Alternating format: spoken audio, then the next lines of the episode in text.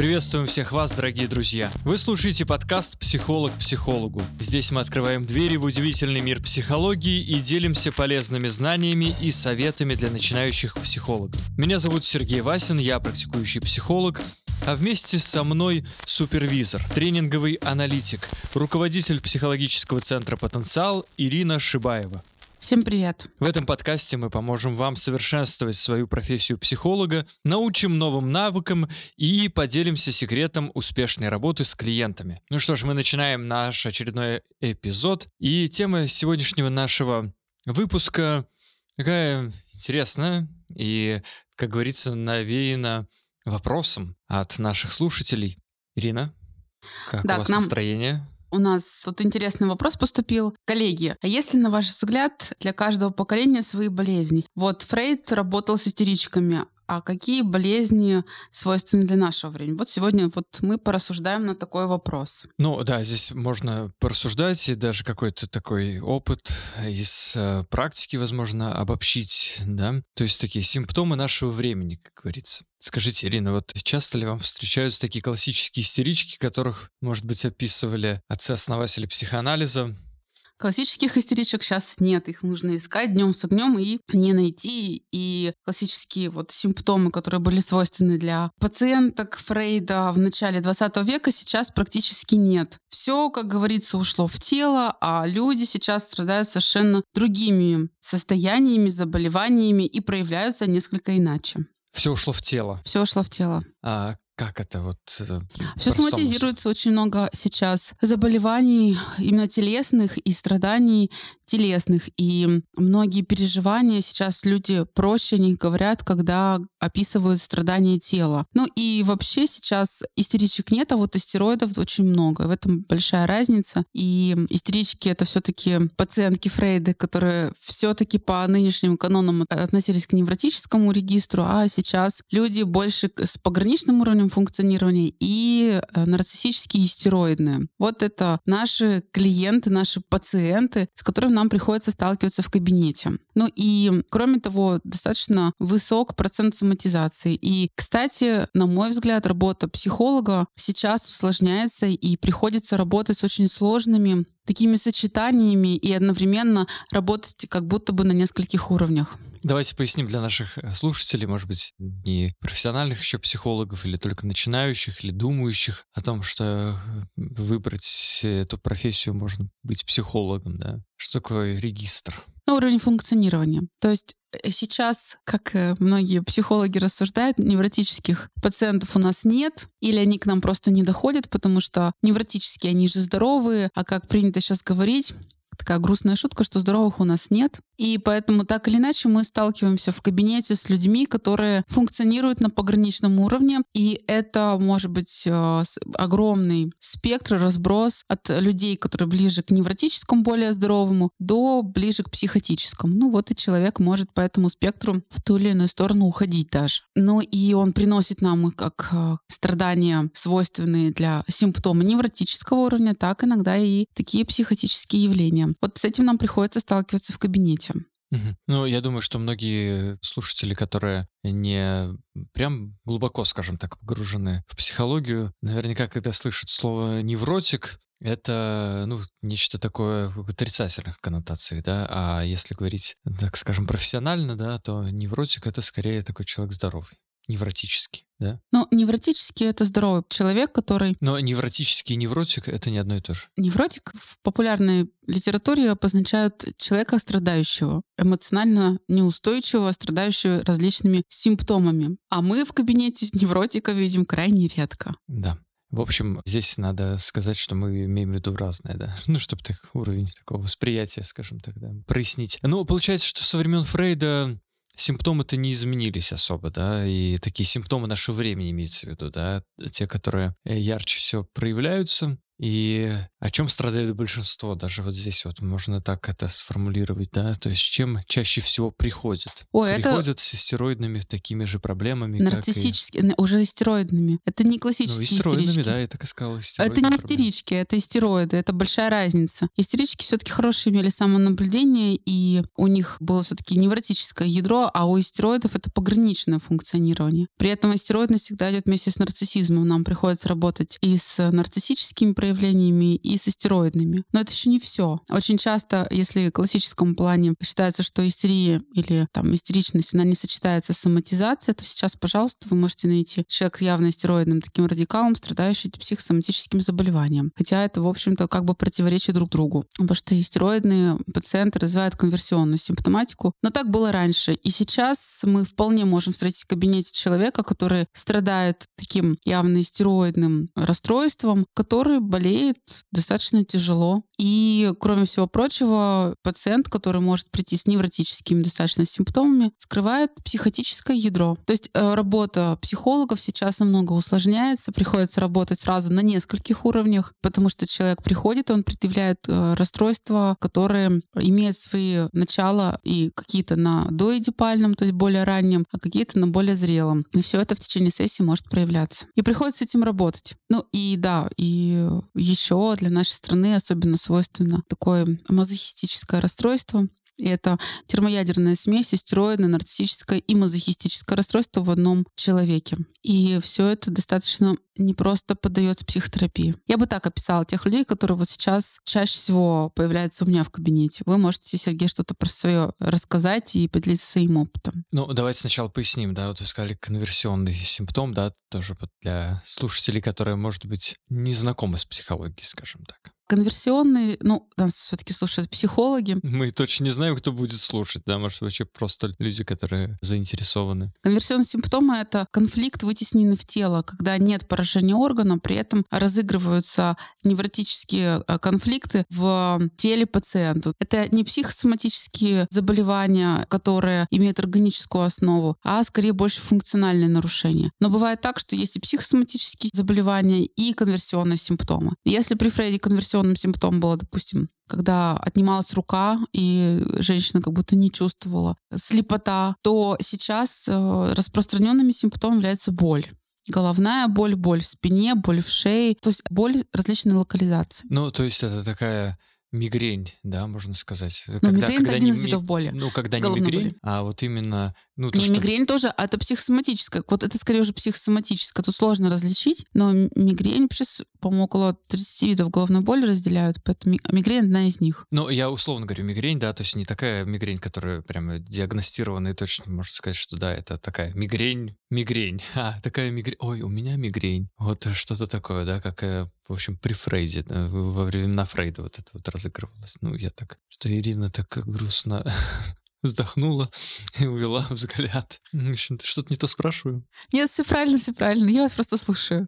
Хорошо, спасибо. Спасибо, что вот слушатели есть уже. Видите, мы уже друг друга послушали, уже можно записать в просмотры. Не напрашивайтесь на комплимент. Э, нет, я не напрашиваюсь, уже просто это сказали. Вы не рассказали про своих клиентов, которые к вам приходят в кабинет. Ну, страдающие приходят, вот так могу описать, да, люди а страдают. А можно как-то поподробнее и, по поводу диагностики? С чем приходят? Ну, нарциссическая, это скорее, да, какая-то А вот какие история. симптомы к вам предъявляют э, люди, которые страдают нарциссическим расстройством? Симптомы какие? Телесные? Жалобы, жалобы, жалобы, жалобы. На что жалуются? На то, что жить трудно. Вот так даже можно это сказать. Жить трудно. Жить трудно трудно строить отношения, трудно себя, ну, скажем, как-то видеть, подбадривать, в общем, трудно что-то делать, хотя многие люди такие успешные, но вот это принять свой успех, что это все как-то, знаете, вот как, я думаю, это такое типичная даже, наверное, эта фраза, хотя для нарцисса это сказать, что это типичная фраза, это, ну, во-первых, мы так не говорим, да, но вообще вот чисто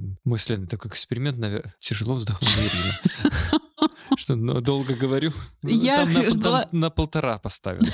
Если что, если это слишком Я ждала- медленно или это слишком... Я ждала конкретики. Вот А, какие... Конкретика, ну, что вот человек говорит, вот я вроде что-то делаю, но не понимаю, зачем я это делаю, для кого я это делаю. Человек вроде успешный, да, и вроде все хорошо, да, вот, ну вот нет удовлетворения от собственных каких-то успехов, вот, и вообще от жизни нету, что вот как будто нет этого, для кого я бы это делал или делала.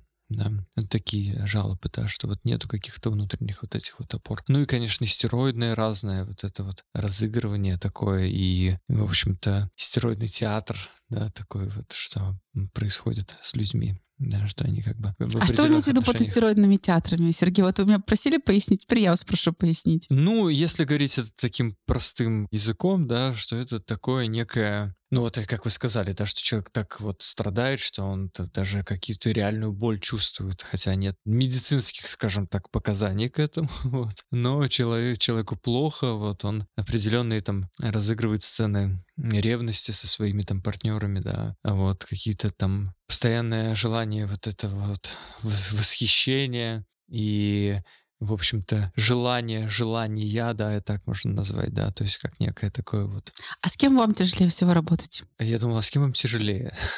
Блядь, Почему тяжелее, да? Опять-таки, возвращаясь к нашим предыдущим выпускам, да, почему должно быть тяжело, да? Мне не тяжело. О, как? Мне работать не тяжело. Мне тяжело вот как-то, наверное, воспринимать, что уходит время.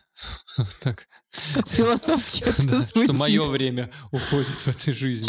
Может быть, это тоже нарциссическое некое, да, вот наступила зима, а я еще и осенью не успел насладиться. Вот что мне тяжелее есть вам не воспринимать. хватает времени? Может быть, да, времени. Потому что жизнь в мегаполисе, она же такая, что постоянно что-то какая-то вот беготня, что как-то вот бежишь, Вот, кстати, бежишь. про жизнь в мегаполисе. Вот, коллеги, кстати, вот интересно было узнать, с какими проблемами приходят люди к психологам в более крупных городах и в небольших городах. На самом деле, и действительно, одиночество в больших городах больше приходит с темой одиночества, что ему сложно выстроить отношения, сложно найти друзей, сложно как-то вот м, выстроить свое, там, свое окружение. В небольших городах все-таки, как-то не странно, вопросы другие бывают. И Тиндер ушел, как говорится, да, то есть здесь тоже Сейчас вопрос. пошел ВК, Пришел, пришли ВКонтакте знакомство, да? Да-да-да. он Что-то наш человек сразу опытный. Э, Нет, и, слава богу, не пользуюсь этим. Но, Ладно, не оправдывайтесь, Сергей. Э, Но, но скриншоты, как говорится, иногда за нас это все изучили, а я это, что называется, пользуюсь, да, что Ой, ладно, не в оправдывайтесь, мемах, Сергей. в мемах это изучаю. Ну, действительно, да, жизнь в больших городах, наверное, сложнее. Комфортнее, но сложнее, да, в плане вот эмоционального, наверное, какого-то такого психического вот этого восприятия всего, что это, это какая-то беготня, вот это вот желание вот этого всего. Комфорта, то ли дело в деревне, да. Хотя, как говорится, Красота. зима, что делать нам в деревне? Ой, Ну, тоже.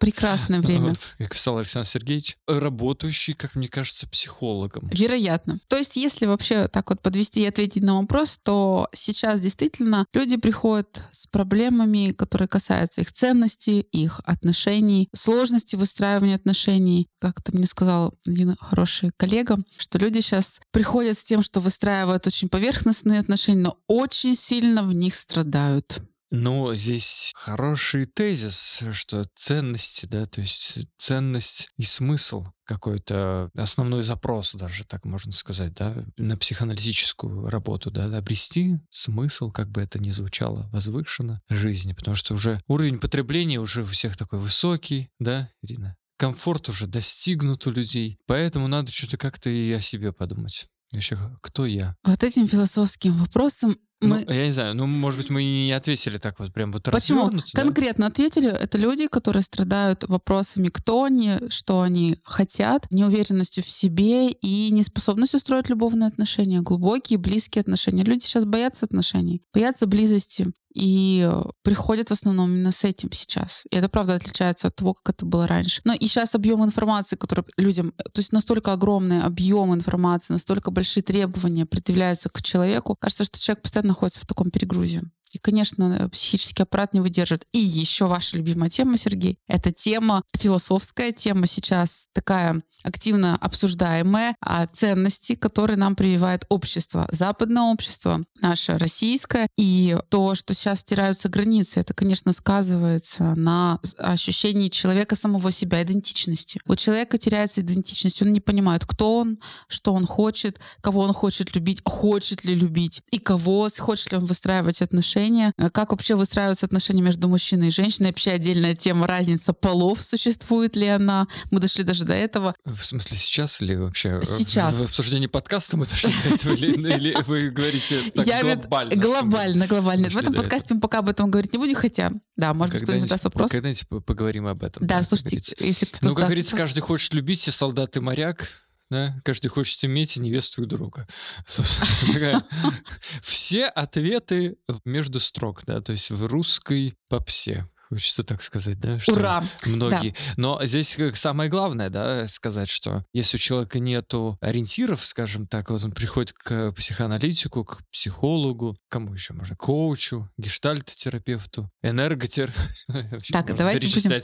Вот. Давайте будем все-таки официальное направление. Не хочу никого обидеть. Ну да, это я уже как бы так, а имеется в виду ситуация такого, что куда-то человек приходит в любом случае, да, и он что-то ожидает. Он ожидает увидеть человека, который что-то в этой жизни понял, да, что-то он понял, что он хочет любить или не хочет любить, да, то есть, ну, психолог имеется в виду, да. Хочет он, да, Я как вы запутала. Кто психолог хочет любить? ну, им, ну, вы же сказали, да, он выстроил отношения или не выстроил отношения. А. Ну, если человек не определился, хочет ли он любить, не хочет любить.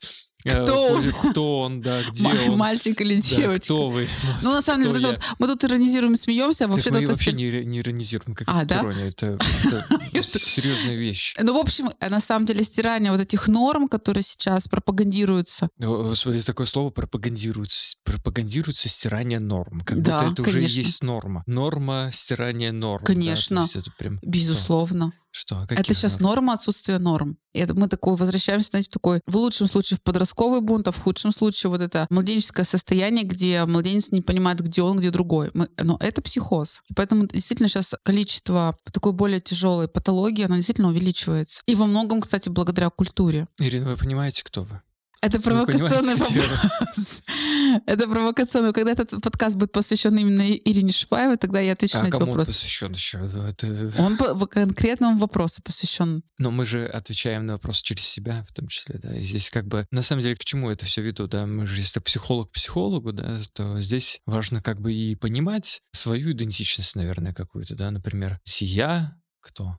Психолог, да, первое. Далее Я подкастер. Какой? Да, я подкастер, а вы, Сергей, подкастер. И, в общем, мы действительно уже... Это звучало как бы, а вы Сергей, да, то есть я подкастер, а вы Сергей. Ну, к нам можно приходить не как подкастерам, а как Специалистом. специалистам помогающих профессий. Да, и вот на этой радостной ноте Хотя мы- подкастер, наверное, тоже мы же себя позиционируем как помогающий Так. такой подкаст. У нас уже сколько? Я пытаюсь уже третий раз закончить этот подкаст. Сергей, Вася не дает мне закончить. А вы, кстати, опытный уже подкастер. Три года нам уже, кстати. Четвертый пошел, Сергей. Давайте за это поднимем бокалы Воды. с водой. У меня уже её нет. Сейчас мы нальем. В общем, поэтому, друзья, да, изменилась структура, и если говорить в общем, то, конечно, сейчас работать нам стало, ну, наверное, в чем-то сложнее. Нам приходится сразу уметь работать с разной патологией, с которой может встретиться у одного человека. Причем порой достаточно в удивительных сочетаниях. Ну да, здесь, наверное, стоит э, закончить бессмертным, да, спасись сам и спасутся вокруг тысячи, да, и поэтому люди, те, которые приходят к психологу, они, если видят человека, который понимает, где он и что он, и вообще, что он хочет, выстраивал ли он отношения, ну, как-то чувствуют, может быть, это, да. Ну, психолог же, во всяком случае, в нашей тематике, нашей модальности, как это говорят, да, он же не раскрывается. Он такой прозрачный. Да, Вы слушали подкаст «Психолог психологу», в котором мы открываем двери в удивительный мир психологии и делимся полезными знаниями и советами для начинающих психологов. Меня зовут Сергей Васин, я практикующий психолог, а вместе со мной тренинговый аналитик, супервизор, руководитель психологического центра «Потенциал» Ирина Шибаева. Спасибо, что дослушали этот эпизод до конца. Пишите комментарии и ставьте лайки. Нам это очень важно. Пока-пока. пока-пока.